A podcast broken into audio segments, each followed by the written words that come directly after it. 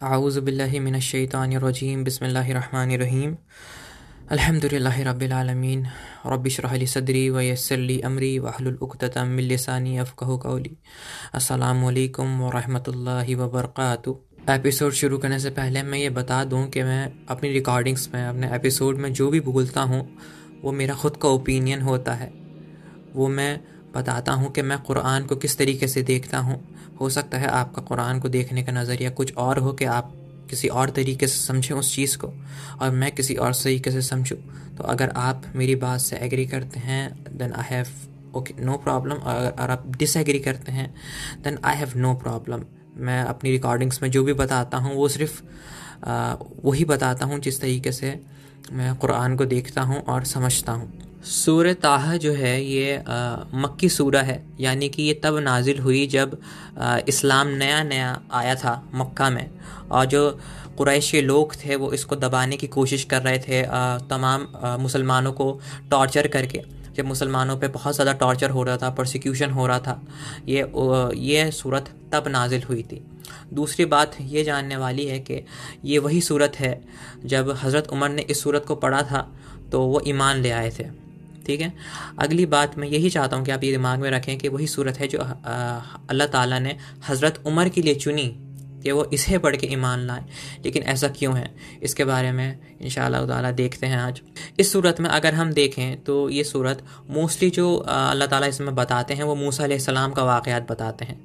इसमें जो पूरी सूरत है, आखिर का जो लास्ट का पार्ट है, उसमें आदम सलाम की बात हुई है, थोड़ी सी हुई है, लेकिन पूरी जो सूरत है, इसका मेन फोकस जो है, वो मूसा सलाम पर है। हज़रत मूसा सलाम और उमर ख़त्ताब रदी तु कि मैं चाहता हूँ कि सबसे पहले सिमिलैरिटीज़ देख लें, उनमें ऐसा है क्या? बेशक सलाम नबी हैं, इसमें कोई शक नहीं, उनका मकाम बहुत ऊँचा है और हज़रत उमर तो साहबा हैं अलैहि वसल्लम के। तो इनमें जो सिमिलैरिटीज़ हैं, पहले वो देख लें, ठीक है? हज़रत मूसा सलाम और Umar Khattab they both had hot temper यानी कि उन्हें गुस्सा बहुत जल्दी आ जाता था। जैसे हम देखते हैं, मूसा सलाम ने जो है, एक इंसान को कत्ल कर दिया था, उसे मार के, गलती से कत्ल कर दिया था, ठीक है? इस तरीके से हम देखते हैं कि हज़रत उमर भी थे जब वो इस्लाम के के ख़िलाफ़ थे, उस वक्त उन्होंने मुसलमानों पर कितना जुल्म करा। खैर, अगर आप ये अपने फ़ोन में सुन रहे हैं तो मैं चाहता हूँ कि आप अपने फ़ोन में इस सूरत को, अपने फ़ोन में निकाल लें ट्रांसलेशन के साथ, ताकि आप इस सूरत को अच्छी तरीके से समझ पाएँ। इस सूरत में अल्लाह ताला बताते हैं कि अल्लाह ताला ने ख़ुद को मूसा सलाम को कैसे इंट्रोड्यूस करा और फिर मूसा सलाम को हुक्म दिया कि वो फ़िरौन के पास जाएँ और अल्लाह ताला के बारे में बताएँ। इससे पहले मैं एक और बात करना चाहता हूँ जो कि मुझे लगता है काफ़ी ज़रूरी है कुरान के मामले में जानने के लिए। वो ये बात है कि कुरान की हर एक सूरा की अपनी एक थीम होती है और अल्लाह ताला हर एक सूरत में एक अलग नज़रिया देते हैं। ठीक है?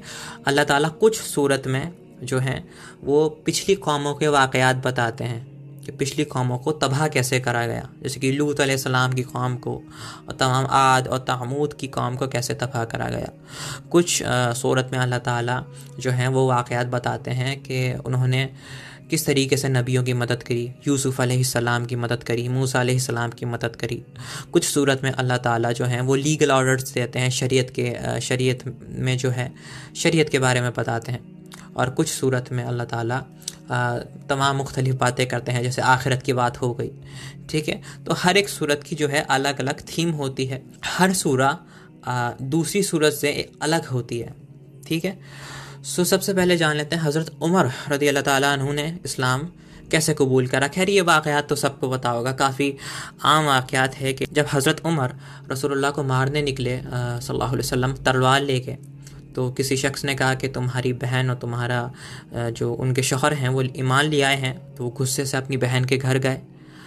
और दरवाज़ा पीटा और ख़ब्बा बिन अरद अंदर जो है कुरान पढ़ा रहे थे, सूरत ताहा की तिलावत कर रहे थे। वो अंदर छिप गए, दरवाज़ा खोला उनकी बहन ने, हज़रत उमर ने उन्हें मारा कि तुम क्या पढ़ रही थी?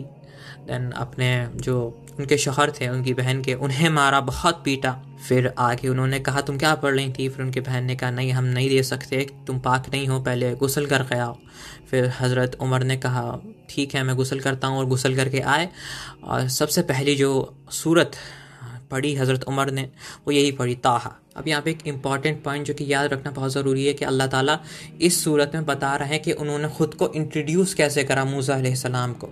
और साथ ही में इस सूरत के ज़रिए से वो हज़रत उमर को ख़ुद को इंट्रोड्यूस कर रहे हैं। ठीक है? इसको दोबारा सोचें कि हज़रत मूसा के बारे में वो बता रहे हैं कि उन्होंने पहली बार जब हज़रत मूसा से बात करी, उन्होंने किस तरीके से ख़ुद का अल्लाह ताला ने तारुफ़ कराया। ठीक है?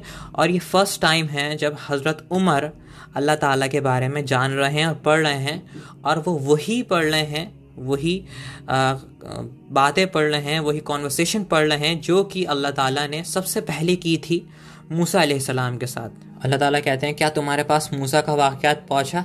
अब याद रखें, अल्लाह ताला जो है, क़ुरान के ज़रिए, इस सूरत के ज़रिए डायरेक्टली उमर ख़त्ताब रदी अल्लाह से बात कर रहे हैं। क्योंकि ये पहली बार है जब हज़रत उमर क़ुरान को ख़ुद पढ़ रहे हैं और अल्लाह का तारुफ, यानी कि अल्लाह को जानने की कोशिश कर रहे हैं। यहाँ पर एक और पॉइंट जो मैं ज़ाहिर कर दूँ वो है कि कुरान जो है वो तमाम इंसानों के लिए है, ठीक है? जो बात मिसाल के तौर पे अल्लाह ताला ने रसूलुल्लाह को बताएँ सल्लल्लाहु अलैहि वसल्लम उनकी ज़िंदगी में, किसी भी ज़रिए उन्हें कंफर्ट देने के लिए, उन्हें आसानी देने के लिए, उन्हें होप देने के लिए, वो सिर्फ़ रसूलुल्लाह के लिए नहीं, बल्कि तमाम उम्मत महमदिया के लिए हैं, तमाम उम्मत मुस्लिमा के लिए हैं। मिसाल के तौर पे सूरत दुहा में अल्लाह ताला कहते हैं, वद दुहा वल्लैली इज़ा सजा मा वद अका रब्बु का वमा कला कि, ओ मोहम्मद, तुम्हारे रब ने तुम्हें छोड़ा नहीं है। अब यहाँ पे अल्लाह ताला रसूलुल्लाह से बात कर रहे हैं कि, ओ मोहम्मद, तुम्हारे रब ने तुम्हें छोड़ा नहीं है। लेकिन इसका मतलब ये नहीं है कि ये बातें, ये कलिमात सिर्फ़ रसूलुल्लाह के लिए हैं। ये तमाम, अल्लाह ताला जो बात कर रहे हैं, ये तमाम उम्मत के लिए कर रहे हैं। क्योंकि अल्लाह ताला ने कुरान जो नाजिल करा है वो तमाम इंसानियत के लिए करा है। अब सूरत ताहा की जो दसवीं आयत है उसमें अल्लाह ताला कैसे मूसा सलाम को देखें किस तरीके से सबसे पहली बात उनकी करते हैं इंट्रोड्यूस उन्हें कैसे करते हैं। जब मूसा ने फायर को उस आग को देखा दूर से ये वाक़ उस वक्त का है जब मूसा सलाम अपने ख़ानदान वालों के साथ सफ़र पे थे। रात का वक्त था और उन्हें आ, कुछ दिख नहीं रहा था बहुत अंधेरा था। तो उन्होंने दूर से उन्हें कुछ आग दिखी, कुछ रोशनी दिखी। तो मूसा सलाम ने अपने ख़ानदान वालों से कहा, रुको यहाँ, मुझे वहाँ से रोशनी दिख रही है, कुछ आग दिख रही है। क्या पता वहाँ पे कोई इंसान हो जो हमारी मदद कर दे, क्योंकि उस वक्त उनके पास ना तो कुछ खाने का था, ना पीने का था, वो सफ़र पे थे।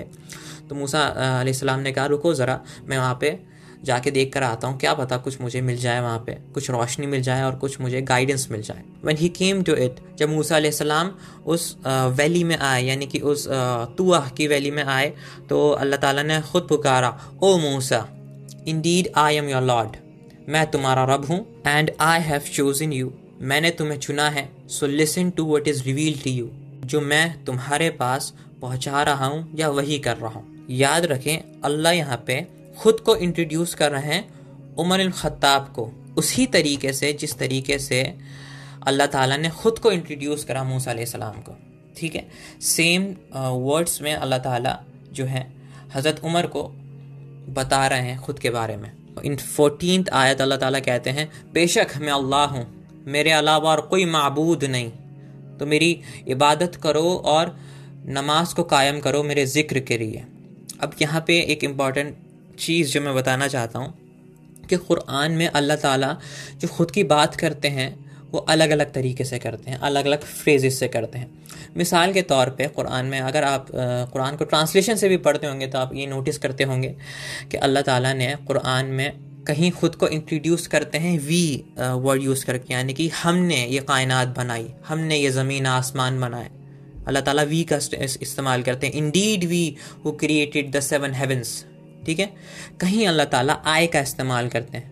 कि जैसे कि इस आयत में आ रहा है indeed I am Allah there is no deity except me यहाँ पे अल्लाह ताला आय का इस्तेमाल कर रहा है। कहीं अल्लाह ताला डायरेक्ट बात कर देते हैं, यानी कि ना तो आय का इस्तेमाल करते हैं और ना ही वी का इस्तेमाल करते हैं। जैसे कि Allah is your lord so worship him यहाँ पे ना तो आय का इस्तेमाल हुआ, ना ही वी का इस्तेमाल हुआ। और कहीं पे अल्लाह ताला अपने रसूलों की बात को कोट कर देते हैं, यानी कि रसूलों की बात जो उन्होंने अपनी कौमों से कहीं वो कह देते हैं। मिसाल के तौर पे when Yusuf said to his people जब यूसुफ ने अपनी कौम से कहा, जब यूनुस ने अपनी कौम से कहा, जब मूसा ने ईसा ने अपनी कौम से कहा कि अल्लाह की इबादत करो बिना किसी शहीद के। इस आयत में अल्लाह ताला आय का इस्तेमाल कर रहे हैं। अरबी में आय के लिए होता है यूज़ अना ठीक है?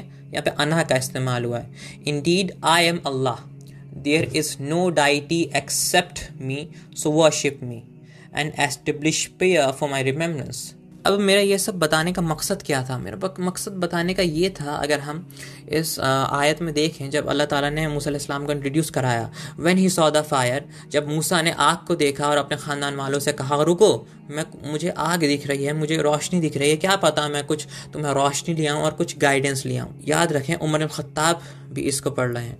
और वो किसके सामने ये सूरत पढ़ रहे हैं? अपने ख़ानदान वालों के सामने। यानी कि उनकी बहन भी हैं उनके जो बहन के शोहर हैं सईद इबन जैद, वो भी हैं। एक तरीके से याद रखें, जब हज़रत उमर इस्लाम में दाखिल हुए तो इस्लाम को ताकत मिली। और तमाम सहाबा में हज़रत उमर ही हैं, जिस, जिसकी वजह से अल्लाह ताला ने इस्लाम को सबसे ज़्यादा ताकत दी। अब्दुल्ला इब्न मसूद कहते हैं कि जब हज़रत उमर ने इस्लाम कबूल करा तो हम छुप के नमाज़ें पढ़ते थे उससे पहले। हम घरों में नमाज़ पढ़ते थे, पहाड़ों में, पहाड़ के पीछे नमाज़ पढ़ते थे। लेकिन जब उमर ने इस्लाम कबूल करा, उसके बाद हमें ताकत मिल गई। हम खुलेआम काबा के सामने नमाज़ पढ़ते थे। हम खुलेआम तबलीग करते थे। हम खुलेआम जो है, इस्लाम को फैलाते थे। हज़रत उमर का जो इस्लाम था it is like a torch light थी इस्लाम के लिए। कि आगे रास्ता दिखाने के लिए कि मुसलमानों को अब करना क्या है, कि अब खुले में उनको जो है इस्लाम को पहुँचाना है। और इसी सूरत के ज़रिए से अल्लाह ताला ने हज़रत उमर को जो है गाइडेंस दी, हिदायत दी। अगली आयत में जब अल्लाह ताला कहते हैं, जब हमने मूसा से कहा, और हमने तुम्हें चुना तो सुनो जो हम तुम्हारी तरफ़ पहुँचा रहे हैं। उसी पॉइंट को याद रखें कि ये बात अल्लाह ताला हज़रत उमर से भी कर रहे हैं कि आई हैव चोजन यू कि मैंने तुम्हें चुना। क्यों चुना? किन में से चुना? रसूलुल्लाह सल्लल्लाहु अलैहि वसल्लम ने दुआ करी थी कि या अल्लाह, इन दो में से किसी एक को मुसलमान बना के इस्लाम को ताकत देते। या तो अम्र इबन हिशाम, यानी कि अबू जहल को, या फिर उमर ख़त्ताब।